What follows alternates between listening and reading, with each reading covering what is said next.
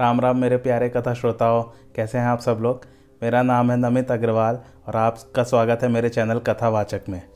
पिछले एपिसोड में हमने पढ़ा था कि परशुराम जी आए थे और उन, बहुत क्रोधित थे शिव जी का खंडित धनुष देखकर। फिर लक्ष्मण जी के साथ उनका वार्तालाप होता है, बहुत ही रोचक संवाद था वो। अब आइए आज की आगे की कथा पढ़ते हैं। राजा दशरथ जी के पास दूत भेज दिए गए थे जनक द्वारा उनको बुलाने के लिए। ताकि रीति रिवाज से राम जी और सीता जी का विवाह संपन्न हो सके। आइए आज की कथा शुरू करते हैं। राजा दशरथ ने भरत को बुलवाया और कहा कि जाकर हाथी, घोड़ों और रथों को सजाकर बारात को शीघ्र ले चलो। यह सुन दोनों भाई प्रेम से पुलकित हो गए। सुमंत ने दो रथ सजाए, जो सूर्य के रथ को भी मात देने वाले थे। एक रथ पर गुरुवर वशिष्ठ जी को हर्षित होकर चढ़ाया और फिर श्री महादेव जी गुरु जी पार्वती जी और गणेश जी को स्मरण कर स्वयं भी दूसरे रथ पर जा चढ़े। शुभदायक सुंदर शकुन हो रहे थे। बाई ओर नीलकंठ चारा ले रहा था। दाहिनी ओर अच्छे खेत में बैठे हुए कौए और नेवले का दर्शन मिला। लोमड़ी बारंबार दिखाई पड़ी। सामने ही सुंदर गौ बछड़े को दूध पिला रही थी और दाहिनी दिशा में मृगों की कतार चली आई। इधर जब जनकपुर वासियों ने सुना कि अयोध्या से बारात आ रही है तो सब लोग अगवानी करने चले। जब अगवानियों ने बारात को देखा तो उनका हृदय आनंद से भर गया। सोने के कलश तथा उत्तम थाल और बहुत भांति के सुंदर पात्र, जिनमें तरह तरह के अमृत के से स्वाद युक्त पकवान भरे थे। फिर उनके प्रकार, अनेक प्रकार की उत्तम वस्तुएँ महाराज दशरथ को भेंट किया, जैसे कि आभूषण, वस्त्र श्रेष्ठ मणियाँ खग, मृग, हाथी, घोड़े और भांति भांति की सवारियाँ। सीता जी ने बारात को आई हुई जानकर कुछ अपनी माया को भी प्रकट कर जतला दिया। सब सिद्धियों को हृदय में स्मरण कर कह दिया कि राजा की पहुनाई करो। पहुनाई का मतलब अतिथि का आदर या सम्मान करना। इस प्रकार सीता जी की आज्ञा सुनकर सब सिद्धियाँ, स्वर्ग का सा सारा सुभोग और सारी संपदा को लेकर जनवासे में गई तथा समस्त सुखों को उपस्थित कर दिया। तब अपने अपने निवास स्थान को देखकर बारातियों को सब देव सुख सुलभ होने लगा। उस ऐश्वर्य का कोई भेद न जान सका, सब जनक जी की ही प्रशंसा करने लगे। रामचंद्र जी, सीता जी की महिमा जान और हेतु को पहचान कर हृदय से प्रसन्न हुए। फिर पिताजी का आगमन सुनकर दोनों भाई बहुत ही प्रसन्न हुए। संकोच के मारे गुरु विश्वामित्र से कह नहीं सकते थे, परंतु पिताजी के दर्शन की मन में बड़ी लालसा थी। तब उनकी बड़ी विनम्रता को देख विश्वामित्र जी के हृदय में विशेष संतोष उत्पन्न हुआ।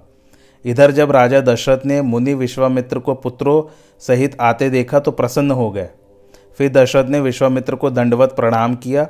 फिर दोनों भाइयों ने वशिष्ठ जी को दंडवत प्रणाम किया। फिर दोनों भाइयों को दंडवत करते हुए देखकर राजा अत्यंत सुखी हुए और पुत्रों को हृदय से लगा लिया। उन्हें ऐसा लगा जैसे मृतक शरीर में प्राण आ गए हों। फिर शत्रुघ्न शत्रुघ्न सहित भरत जी ने राम जी को प्रणाम किया तो रामचंद्र जी ने उठकर हृदय से लगा लिया। फिर दोनों भाइयों को देखकर लक्ष्मण जी प्रसन्न हो मिले, उनका शरीर प्रेम से परिपूर्ण हो गया।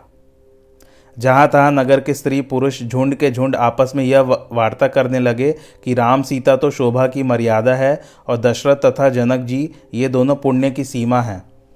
श्री जानकी जी तो जनक जी के पुण्यों की मूर्ति है और दशरथ जी के पुण्यों ने रामचंद्र जी का शरीर धारण कर लिया है। इनके समान किसी ने शिव जी की आराधना नहीं की है। इनके समान संसार में दूसरा कोई नहीं उत्पन्न हुआ, न कोई है और न होने वाला है। हम सब श्री, हम सब भी समस्त पुण्य की राशि बन संसार में उत्पन्न होकर जनकपुर के वासी हुए हैं। भला हमारे समान पुण्यशाली और कौन है? जो राम जानकी की शोभा को देखते हैं और अब श्री रामचंद्र जी का विवाह देखकर नेत्रों का लाभ उठाएँगे। एक सखी ने कहा, जैसे राम लक्ष्मण का जोड़ा है, वैसे ही राजा दशरथ के साथ दो सुंदर बालक और हैं। दर्शक कहते हैं कि उनके सावले और गोरे रंग बड़े ही सुहावने हैं।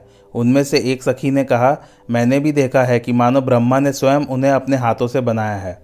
भरत तो राम की, राम ही के अनुरूप हैं, सहसा कोई भी स्त्री पुरुष उन्हें पहचान नहीं सकता।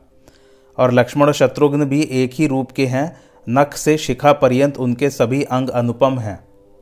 नगर के वासी विनती करने लगे कि, हे विधाता, इन चारों भाइयों का ब्याह इसी नगर में हो और हम सब मंगल गाएँ।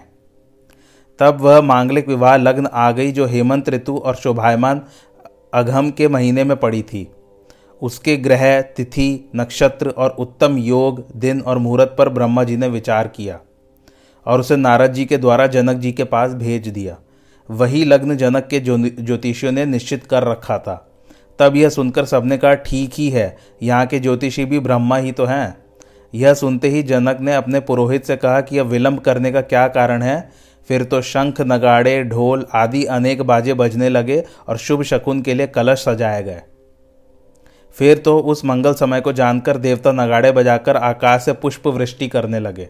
सब लोग शरीर और हृदय में प्रेम और उत्साह लिए श्री रामचंद्र जी का विवाह देखने चले। श्री रामचंद्र जी मोरकंठ की कांति के समान सांवले शरीर पर पीताम्बर धारण किए हैं। ब्याह के समय के ऐसे श्रेष्ठ गहने पहने हुए थे जो सब प्रकार से शोभायमान थे। उनका मुख शरद काल के चंद्रमा के समान है नील कमल को लजाने वाले नेत्र हैं और सारा सौंदर्य अलौकिक ईश्वरीय है, जो कहा नहीं जाता, बस मन को अच्छा लगता है। जिस घोड़े पर श्री रामचंद्र जी विराजमान थे, उसकी चाल को देखकर गरुण भी लज्जित हो जाते थे। ब्रह्मा जी, विष्णु जी और शिव जी ने राम जी की शोभा को देखकर प्रसन्न हुए। उसी समय श्री रामचंद्र जी की जय हो, ऐसा कहकर हर्षित होकर देवताओं ने फूल बरसाए। उस समय श्री रामचंद्र जी को दूल्हा रूप देखकर समस्त स्त्रियों का हृदय प्रसन्न हो गया और उनके कमलवत नेत्रों में जल भर आया तथा शरीर पुलकायमान हो गया। परंतु श्री रामचंद्र जी के मनोहर वेश को देखकर जो सुख सीता जी की माता के मन में हुआ, उसका वर्णन सरस्वती भी नहीं कर सकती। इंद्राणी, सरस्वती, लक्ष्मी, पार्वती और देवताओं की धर्म पत्नियाँ आम स्त्रियों से सुंदर वेश बनाकर राजा जनक के रनिवास में जा मिली। किसी ने उनको नहीं पहचाना। कोई जानता भी कैसे? सभी तो आनंद के वशीभूत थे। राम जी का विवाह आरंभ हो चुका है। आज की कथा यहीं समाप्त होती है। अगली कथा में हम आगे पढ़ेंगे कि कैसे जयमाल हुई और क्या क्या हुआ विवाह में रीति रिवाज कैसे कैसे अपनाए गए। आपको कोई भी अगर डाउट या कमेंट है तो प्लीज़ प्लीज़ ज़रूर करिए। मैं उसका रिप्लाई ज़रूर दूँगा। और थैंक्स फॉर वॉचिंग और मेरे चैनल कथावाचक को लाइक शेयर और सब्सक्राइब ज़रूर कीजिए। धन्यवाद।